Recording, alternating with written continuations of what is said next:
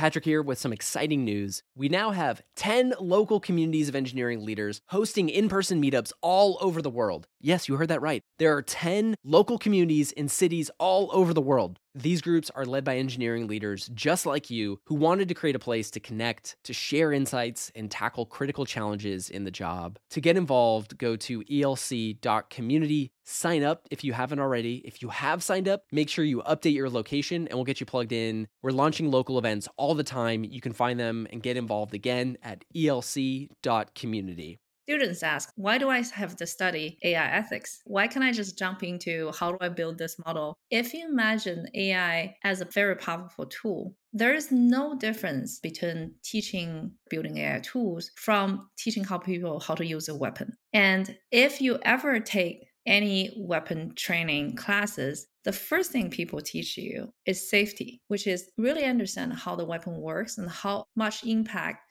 both on the positive and negative side to people surround you. And that part is missing for a lot of AI technical training these days. Hello and welcome to the Engineering Leadership Podcast brought to you by ELC, the engineering leadership community. I'm Jerry Lee, founder of ELC. And I'm Patrick Gallagher, and we're your hosts. Our show shares the most critical perspectives, habits, and examples of great software engineering leaders to help evolve leadership in the tech industry. In this episode, we explore the expansive and prolific career story of Lake Dai across her experiences in AI, venture, academia, nonprofits, and company boards. Our conversation covers how to harness AI effectively and compassionately. We also talk about why ethics in AI is non negotiable and why it's imperative to start AI development with a safety check before implementing the technology. We get into the concept of co parenting AI and its implication for engineering leaders, how to gain the right experience and demonstrate demonstrate value in order to get onto a company board and a ton more different topics with Lake. Let me introduce you to Lake Dai. Lake is founder and managing partner of Sancus Ventures, a VC firm focused on pre seed to seed stage companies, investing in the next generation of software infrastructure for applications such as distributed computing, AI model management, platform scalability, data privacy and safety, cybersecurity, and more. Lake's been an adjunct professor of applied AI at Carnegie Mellon University since 2016. She was a keynote speaker on AI ethics, data privacy, real world applications, and AI education topics at the UN, UK Parliament, California State, and leading tech conferences such as the MIT Conference and VentureBeat. Enjoyed this conversation with Lake Dai. First off, I just wanted to say welcome to the show. Thank you so much for joining us. Happy Monday. How are you? What's going on in your world? I'm super excited. This is beginning of 2024. Sancus Ventures is about to raise our second fund. And I always joke with the founders is that many, many of them view like VC are in different world. And I was I was sharing, look, you think about us as another startup. The only difference is we have to raise probably 10x more than you were raising.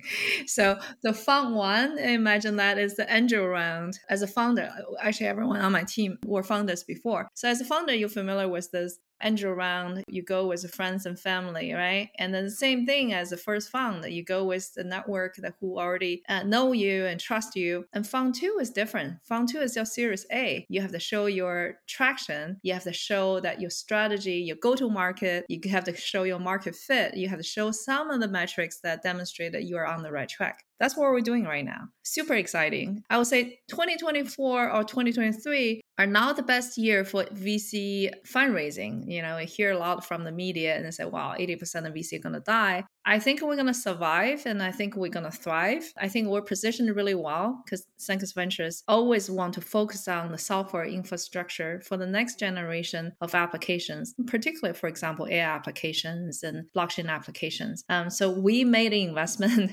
Uh, the first year when we start making investment AI infra, you know, people kind of tease us like, you know, why don't you do Web3? Uh, why you're doing AI, AI is dying. the new future is Web three. So when we did a tons of uh, like AI infrastructure investment, and we we didn't really get much of a cheering, clapping around us, but we really believe in what we're doing. And sure enough, last year was big, big boom for AI. And some of our investment have been doing pretty well. And including, for example, one of the companies in our portfolio called AnyScale is pretty well known now because companies like OpenAI's ChatGPT and some large models were all trained on their distributed uh, computing open source Ray. And so all of a sudden we got so many questions like, okay, were you investing in AI this year? And we actually didn't make that many investment.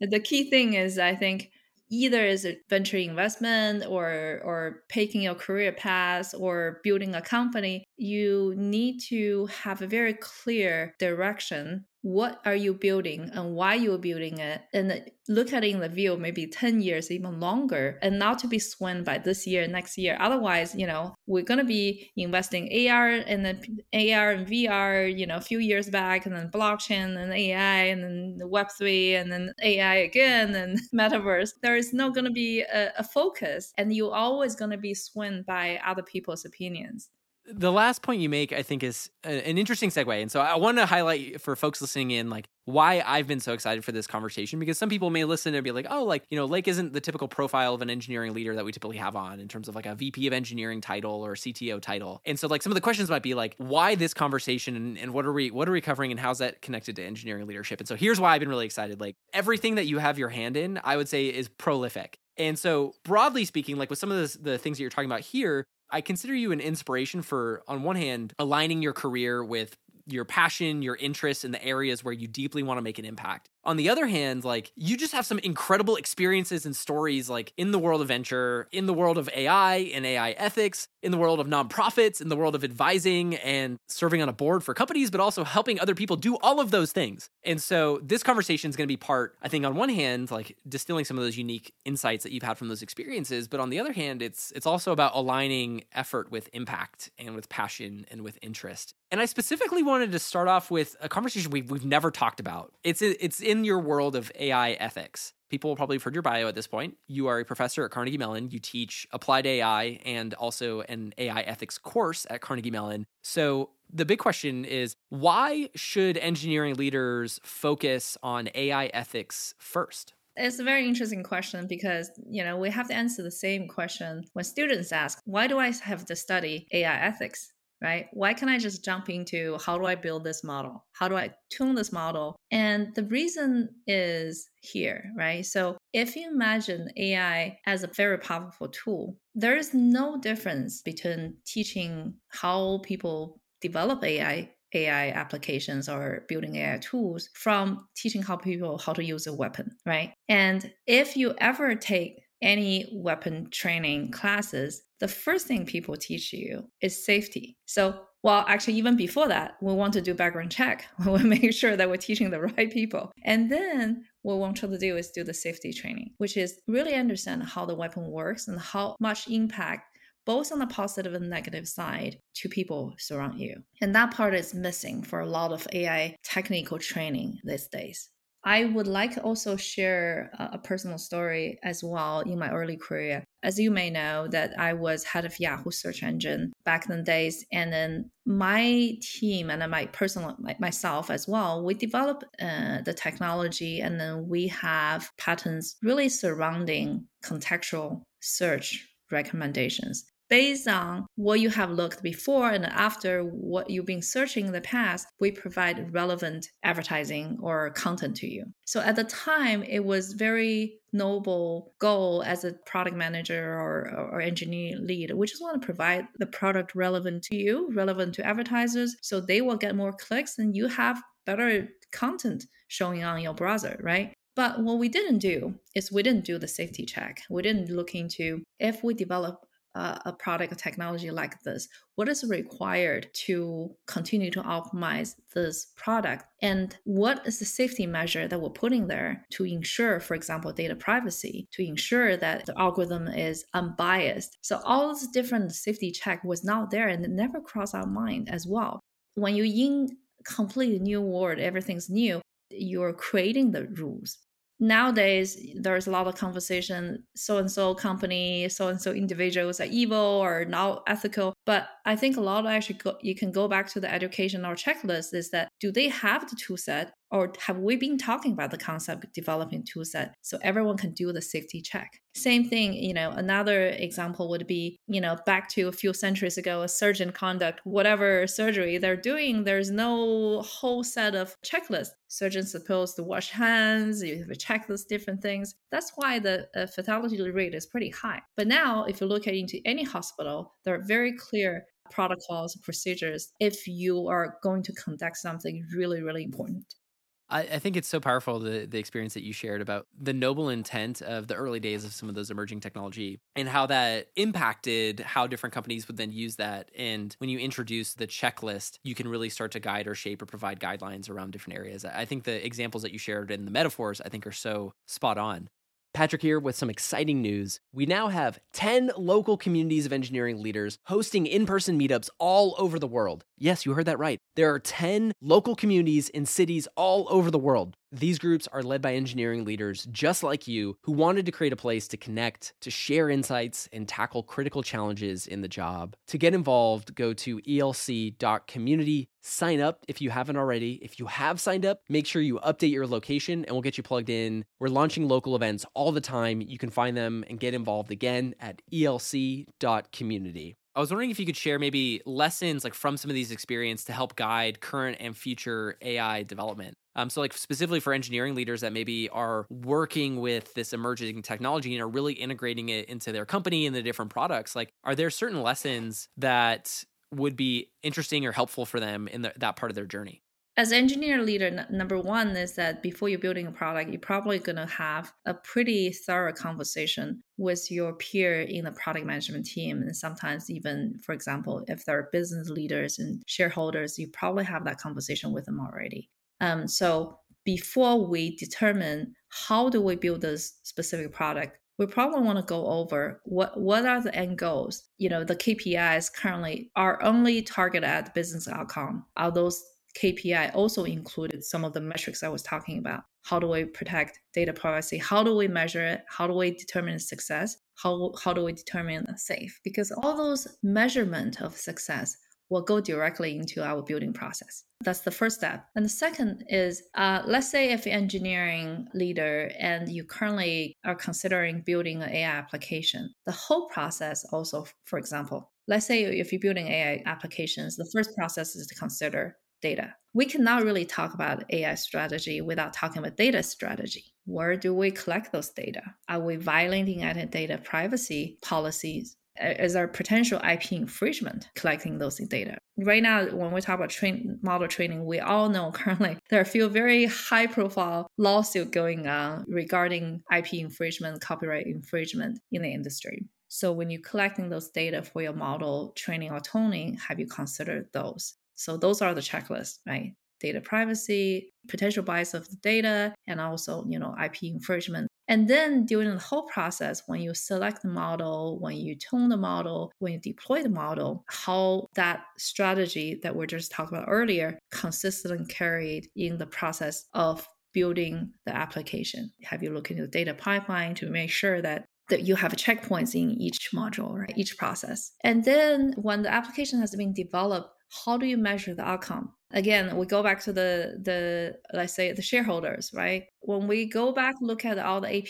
kpis how are we doing compared to what we intend to do? If the outcome is significantly different what is the you know rollback or follow-up plan b? That's internal building process right? And we also should be ready for third party involvement as well. So when we talk about third party involvement, we're not just only talk about government compliance, government agencies, you know, certifications. Those are coming for sure. But also, have we thought about internal auditing like we do for financials, right? So any public company today that we have third party audit and we have internal audit, uh, which is a very independent department have we looking into like do we have inter like internal data auditing process that is separate from the organization building the product you can't really check your i mean you can check your own bugs but sometimes you just need a third party with different perspective and also different reporting line to look into that so even though from one aspect, you can consider, well, this may slow down the process. But I think that in the long term, I think that the third party audit will come and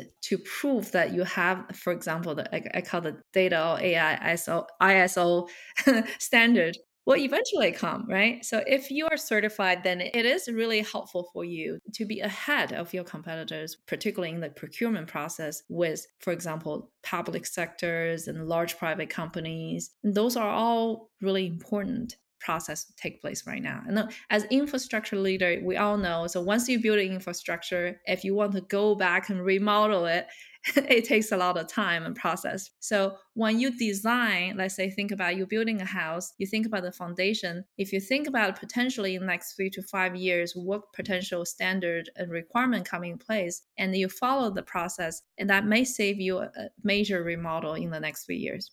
So I'm putting myself in the shoes of somebody listening to this, and maybe they're mid roadmap or the late stages of delivering on their roadmap for different features. Like for somebody who's like maybe in the middle of this to introduce something that helps them shift their thinking or their application of this differently. Is there like a small action they can take or a question they can introduce that maybe if they're in the middle of their roadmap or in the late stage to help them address this differently?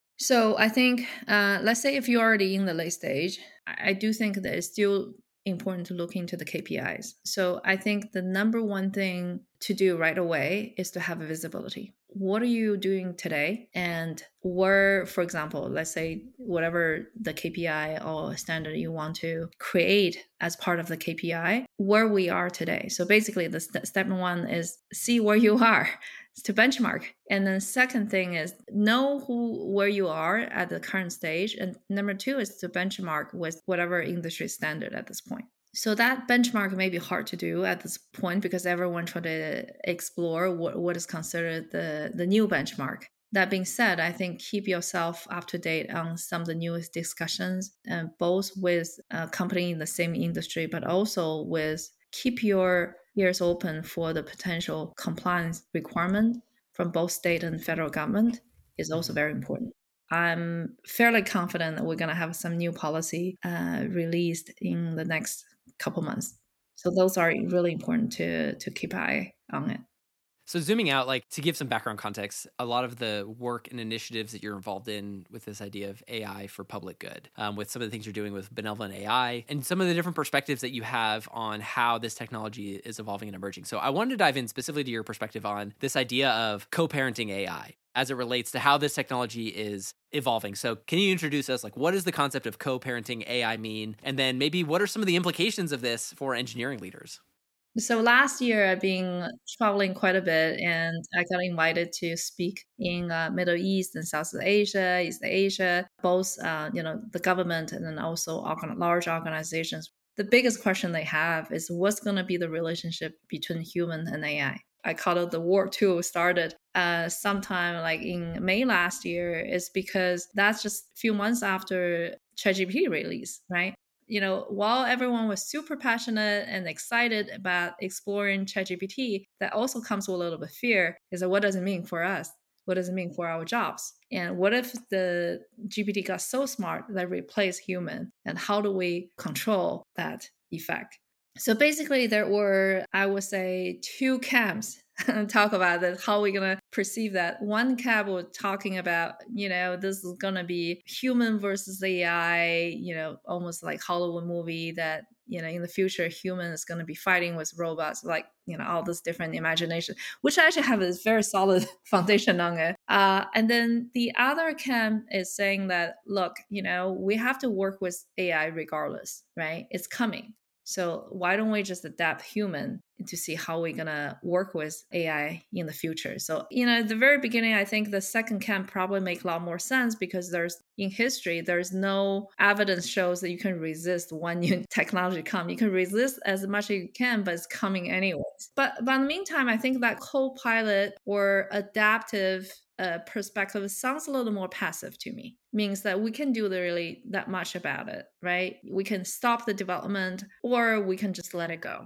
I think there is pros and cons and i think we should really take a more more of a leading role because in my point of view teaching ai for a number of years at Carnegie Mellon, I really see the technology start evolve and taking off really, really quickly in the last few years.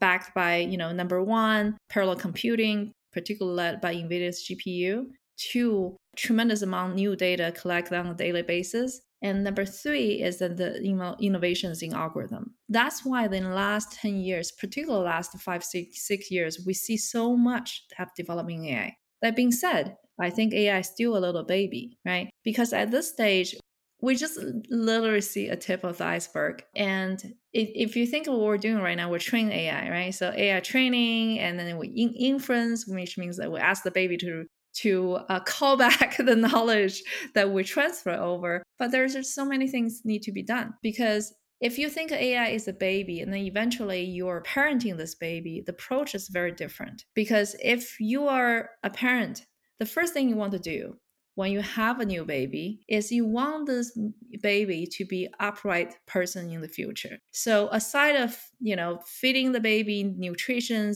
keep the physical health you want to teach this baby and toddler the right moral compass. Make sure this is a person in the future have integrity have the right value. So what's the right thing to do? What's the wrong thing to do versus like how is your math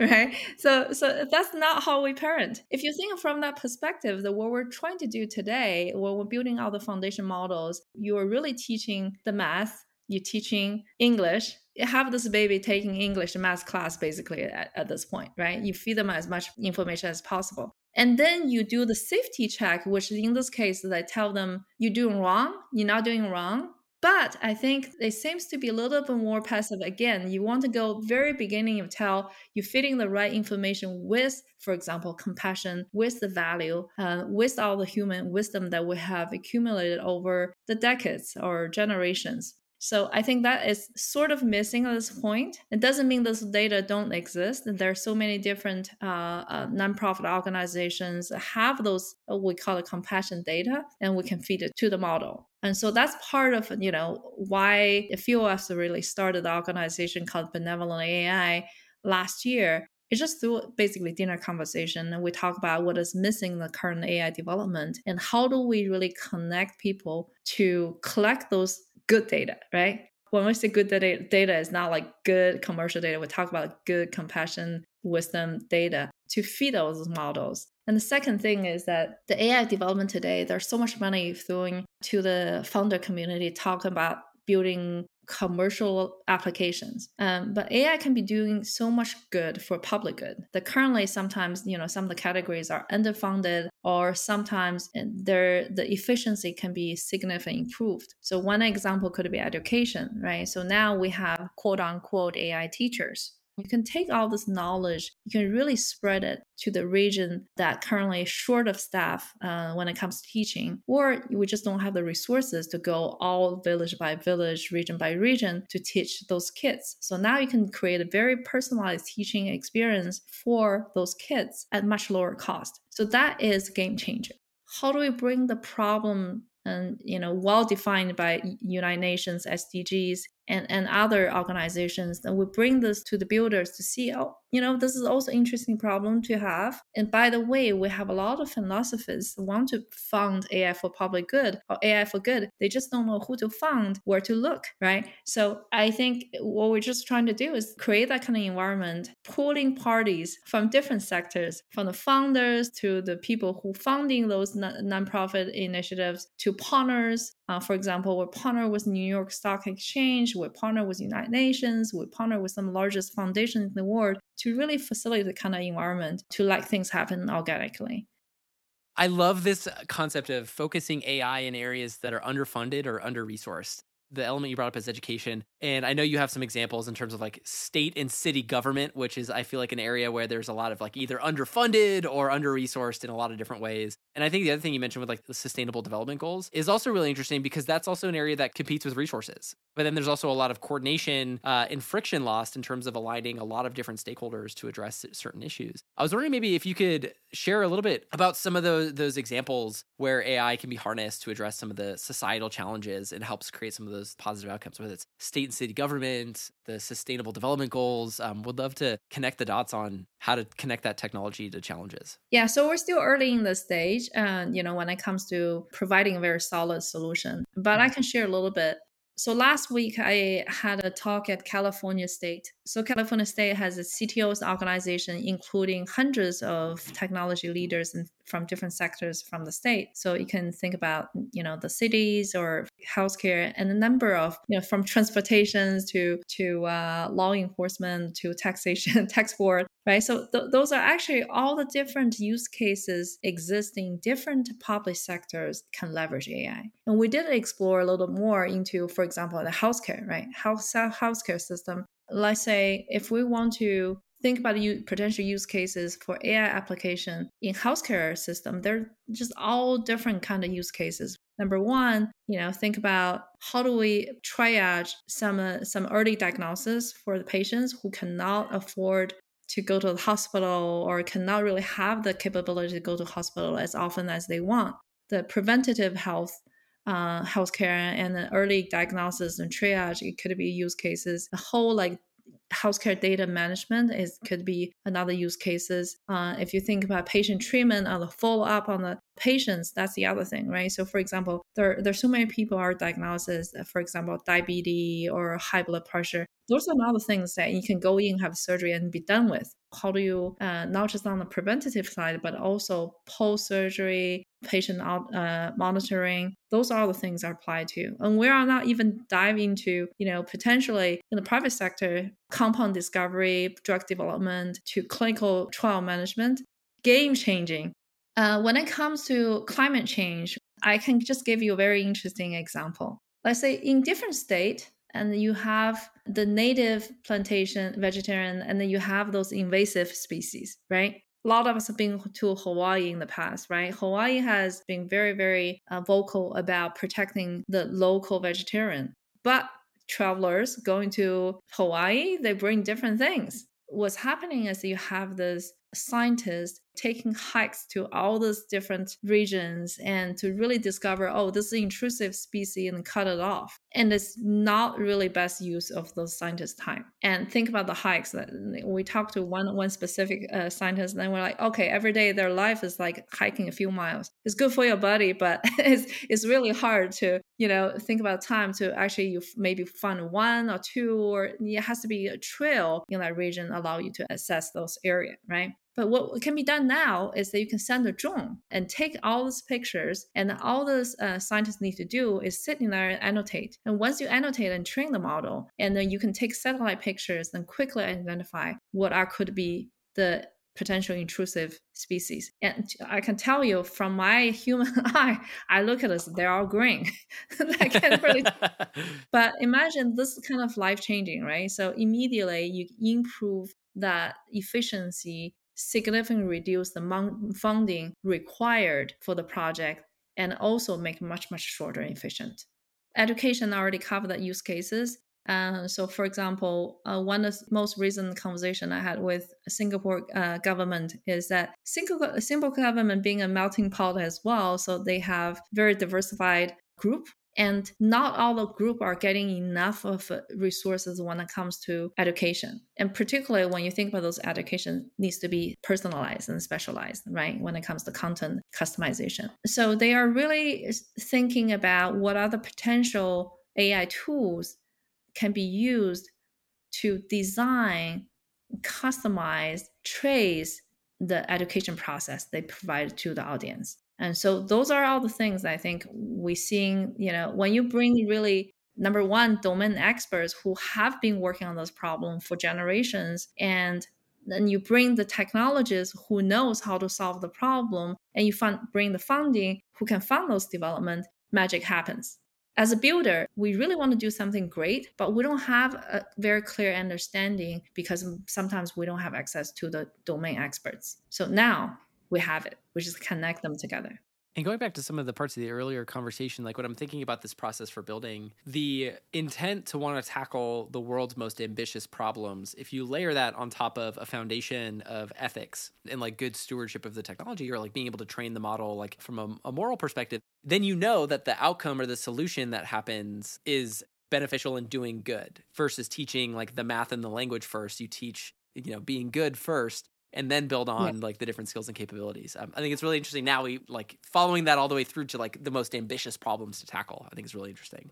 Yeah, it's it's actually absolutely amazing. And the other thing I can tell you as a builder, knowing from day one what you're going to build will have some impact knowing that the people not using it not only are benefit from you know efficiency but also their data privacy are protected and you feel like you're building something good. That feeling is amazing rather than here is business back and develop this product and deliver. It's totally different feeling. So at the beginning of our conversation, I mentioned like my impression is like you are absolutely prolific. So we're gonna do a hard pivot to serving on boards this is one of the biggest areas that a lot of folks want to grow. The perception is like this is the extension of like the career pathway or growth for a lot of different people. And a lot of senior leaders in our community, this is kind of like the next expansion of like their contribution to different companies and organizations. This has been an area not only you personally have been involved and have made impact as a as a board member, but you've supported the journey of so many other people to join their first boards and to serve and, and to support organizations in that way why is like becoming a board member or the board role something that's that's important to you? And what advice would you have for people looking to to navigate or who aspire to serve in that type of role? Like what would be some initial advice you might have for people? Yeah so uh, i get that question a lot uh, just to provide some context i in terms of board experience i have served on the, my past board appointments. I have seven board appointments uh, in the past and i have served at audit committee, risk committee, technology committees of various companies across the fields such as consumer education, autonomous driving, neurotech, and bioinformatics. So, a number of companies in the past. And currently, I'm serving on three boards. I'm the board governor of GIA, which is a world largest gemstone and jewelry research, education, and certification institution. Uh, I'm a board director of a company called Qubit.ai, and I'm also vice chair and treasurer of Benevolent AI. So that's the three position I'm holding right now. And because I'm very involved in empower women to take leadership positions, particularly women on boards, I'm currently also uh, leading the technology group of Stanford Women on Boards. Basically, we have over 700 members of board directors and candidates in my organization, actually including, you know, uh, some of the board directors from very well-known public tech companies, you know, which product we use on a daily basis going back, why do I want to do this? It maybe sounds a little bit cliche, but I really don't care about the fame. And sometimes uh, the nonprofit boards re- don't really pay. so it's not for pay either, right? Uh, I have to go back to why I'm doing what I'm doing right now. So I have three roles I have the VC hat, I have the professor hat, and I'm also board director hat. But when I look at them, they actually all follow my compass direction. I have very clearly, you know, over over the decades, then I developed like what are things really really important to my life, and what are things I'm doing that I full heartedly enjoy and feel passionate about and feel happy about it. So there are just three compass. The first one is I need to do something follow my passion that is intellectual stimulating. So I need to have work on something and constantly learn and create and innovate. The second thing is I need to make positive impact because I think that's the source of happiness. And then number three is work with the people that you admire, respect, and love to work with, because that also, again, is a source of happiness, right? Because of that, I think board position really fall into this category, same as the teaching and, and investing. Because number one, serving on the board, you got a chance to work with so many people from board governors and directors from different experience. is a great learning experience to hear different perspective, discussions and debates even, right? So really learn to not just govern the company, but you learn from other board directors make positive impact if you choose the right organization what you're really passionate about for me benevolent ai gia they all like really align with my value. So the positive impact is absolutely there same as teaching and investing as well, right? So I kind of joke around like, look, you know, over the last eight years, no company doesn't have my students, right? So my students are everywhere, and uh, VC as well, right? So if you got an opportunity to pick, support, and empower the right founders, you feel like you're part of their success as well. So that's basically, you know, quick summary of why I'm really into supporting the board you know i want to be part of the board you know board experience. And this is how i started my board journey. But meantime i also think it's really important right now looking to board diversity. So we talk a lot about board diversity. And what does it mean? Why board diversity really matter? The fact is, look, if you want to make a change, you want to make a change from the top. We talk about a lot of DEI initiative, but meantime, if the board is not diversified, right? If the board is not supportive uh, of specific like you know value, then how would you imagine the team underneath would do something different, right? The tone start from the top. Board is governance and is also serving. You're representing the shareholders' interest before we talk about how do we use the weapon, let's talk about safety and why do we want to do this, right? So board uh, position come with responsibilities, also liability as well. You can look look it up or just Google how many board director got sued last year from public companies. You know, last year pretty well known cases, uh, Silicon Valley Bank, or you know potentially OpenAI board, they're basically you can tell that there's a lot of responsibilities and potential challenges with the board governance. In order to serve on a board, you really need to get yourself prepared. Number one is that you, before you start a search, board search journey, make sure that you're well equipped. You understand what's the board responsibility, what's the board procedure, and what, what is not to. So, so those are the things. Fortunately, there are actually tons of board training courses now. Uh, so I can point a few directions. So, for example, NACD is an organization that provide trainings and certifications for corporate boards. In this case, a lot of public company boards. Um, so if you are aiming for public company boards, NACD is a great source to be. And then there are also organizations, uh, for example, focus on supporting women to get their full board seats, right? So, for example, an organization called How Women Lead uh, is one of them, and then there are also number number of uh, board initiatives. Deloitte has their own. I think J.P. Morgan has theirs. You know, some of the universities, and not all universities. Like for example, Stanford has it, MIT has it, uh, Harvard has it. So there are organizations that really help people to be able not only well equipped on the knowledge they need to serve on the board, but also provide opportunities and networking opportunities. So I think that's the first one is get yourself equipped. The second one is, you know, I don't like the word networking. it sounds very commercial driven, but it is important to let people know you're looking. You let people know that you're looking, and I can just share how I got on different boards. Uh, first one, I think it was easy for me because I was a VC, right? So you making investment, you get on the board. That is not something everyone can do, but it also shows that if you want to get on the board, the VC may potentially have board positions. For example, uh, we have board seats that represent uh, common shares, typically are the founders or executive of the company. And then we have board seats for preferred shares. In this case, each round lead investor right? But sometimes we also need, particularly when company after Series A, will might and most likely will have independent board director seat. So in this case, knowing the founder, knowing the investor may actually get you on the candidate list. And then, you know, there is always fine balance between let people know that you're seeking and overly aggressively approaching people for board seats. So just this week, I got actually two separate outreach from people that I haven't talked to for one is 12 years and the other like 15 years. Out of blue, do you remember me? I'm thinking about board position. Can you refer me to the other company for board seats? right? So this kind of message is not going to do you any good because I barely remember you. We talked maybe for a few interactions. There's nothing I can vouch for you. So remember the best referral regarding board referral or even new job opportunities. The referrals always best come from the people who have known you for some time, have worked with you, have seen you in action. That make that referral reputable It's just a nowhere. So, you know, the other example is that because I'm a CMU professor and every year I got inbound from people I know that say, "Hey, my my son, my, my daughter is applying for Carnegie Mellon. Can you please write a, re- a reference letter?" And I just let them know really excited your your you know your kids are thinking about Carnegie Mellon, but having me writing them a reference letter will actually damage their application because it just prove that they have no one they know well willing to write a reference letter for them. If you want to get on board through networking, you got to have the referral or you find out from the people who know you well, can really strongly endorse you. Otherwise, it just look weird and actually may not work in your favor.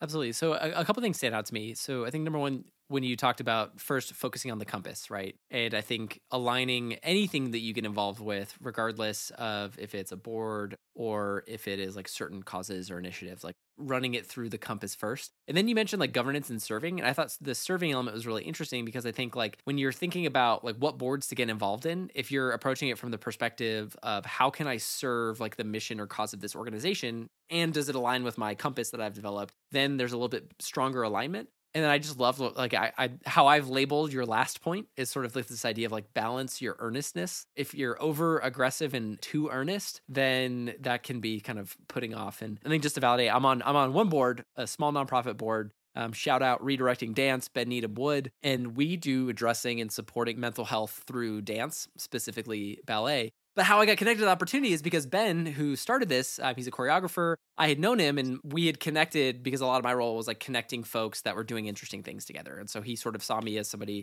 um, that he could rely on to like build relationships and connect with people that really align with like this passion, like for the cause of, of the nonprofit. And so it was entirely because of like that referral. And because I had known him, you know, we weren't super close, but he knew enough about me and like the skills that I had that yeah. it would serve the mission. Um, and so it was very much like that that relationship part. Oh, I love that initiative. Um, we're having a lot of fun. We're trying to do some research too. So like there's some elements of observing and participating in dance that are understudied from an impact on like some of your biometric indicators. So things like heart rate, breath rate, volume of breath, which all impact like parasympathetic, sympathetic nervous system. I told you my background's in physical therapy, so I can I can. Mm-hmm. this is one of the the, the holes I'll, I'll jump down do you see that how how it's just like Steve Jobs talked at a Stanford graduation is that in your life you have experience here and there and they all are dots connect you to where you're gonna be. That is very much how I felt about this. And I feel like you must feel the same way with how all of the different initiatives have come together with the vast areas that you're you're focused on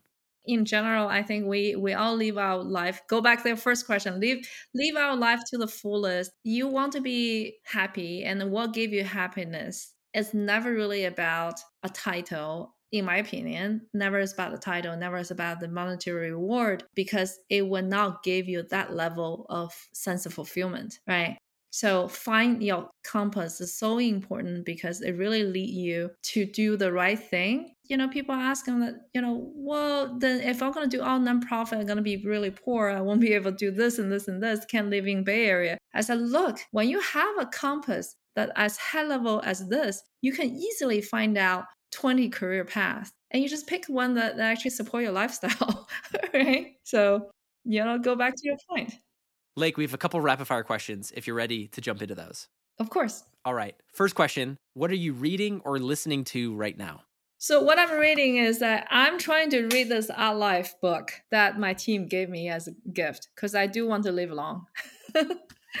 so um, I do listen to all in podcasts quite often. Uh, that's the other thing that I pay attention to. Um, and I would say when it comes to podcasts, actually, I have tendency lean more towards the audiobook books than long podcast. The reason is I think a lot of books, even like some of the classic books, it's really good to go back and visit. And I barely read business related books because I, I I think interestingly, you know, when I was younger, I always focused on technology, product, and even business books because there are two sets very clear guidance tell you how to get from A to B, and I can take it, I can see effect right away. But as I continue to you know advance in my career i become more and more interested in humanity history biography and all the things that when i in my teens i feel that as not that useful So sociology, psychology, I love those because you know what? When you read enough, you see pattern right away.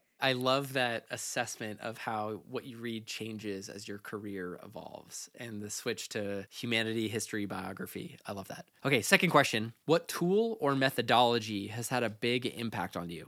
Can I actually change a little bit? I won't under- categorize a tool or method, but I would say Zen practice and meditation was life changing to me. I never planned it. I stepped into a Zen temple eight years ago by accident because I was looking for yoga class.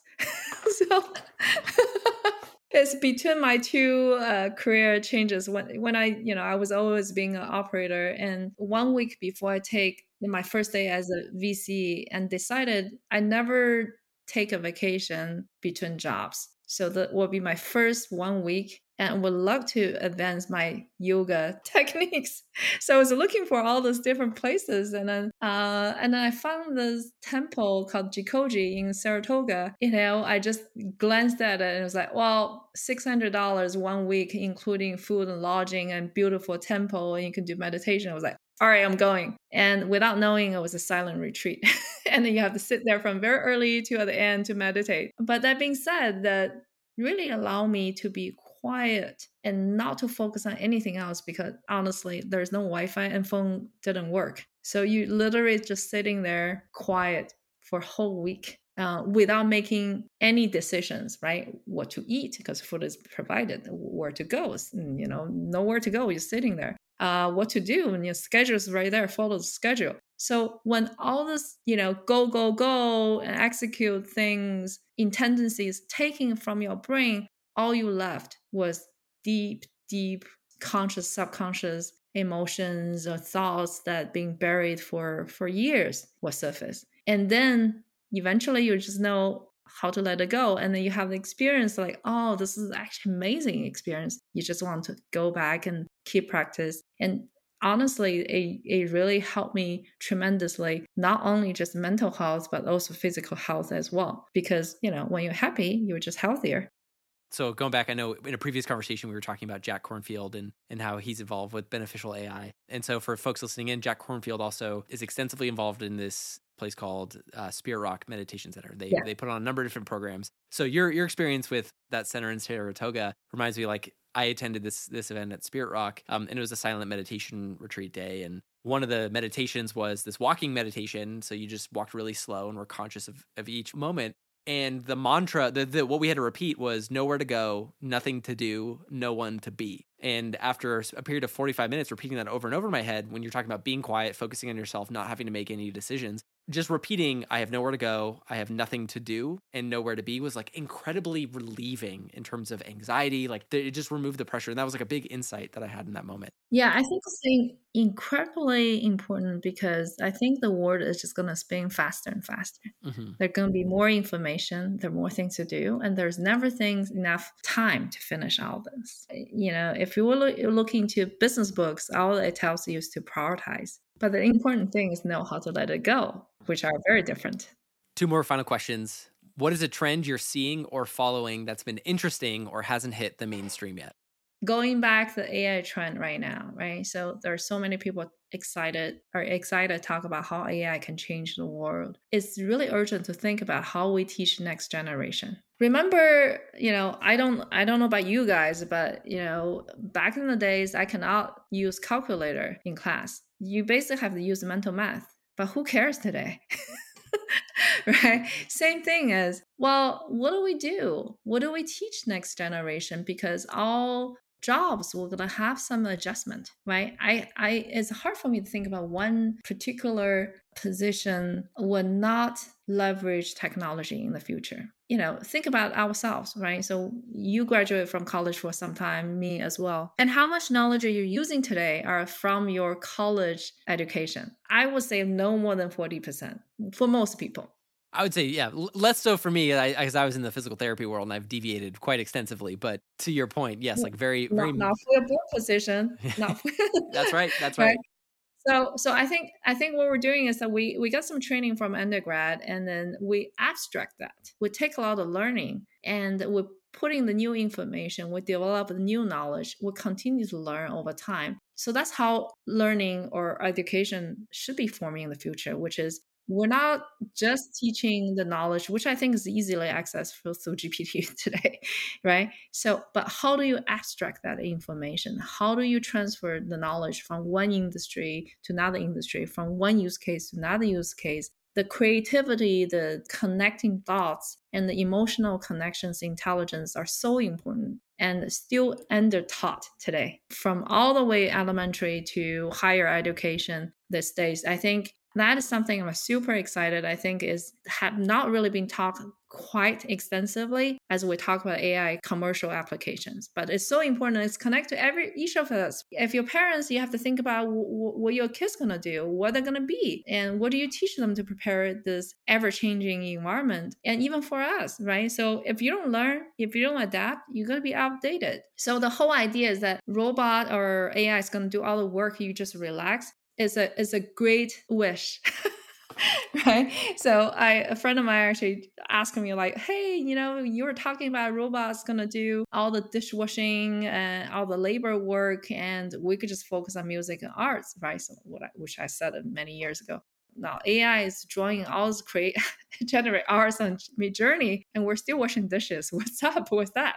So, you know, I think this is a very interesting subject to think about. What predict to, to be valuable knowledge so how do we retrain our current workforce, which I think have significant importance on social stability and mental health, and a lot of things that I think if we want this change, rapid change to happen smoothly and have less impact on people's life, and then we have to think about those ahead of time.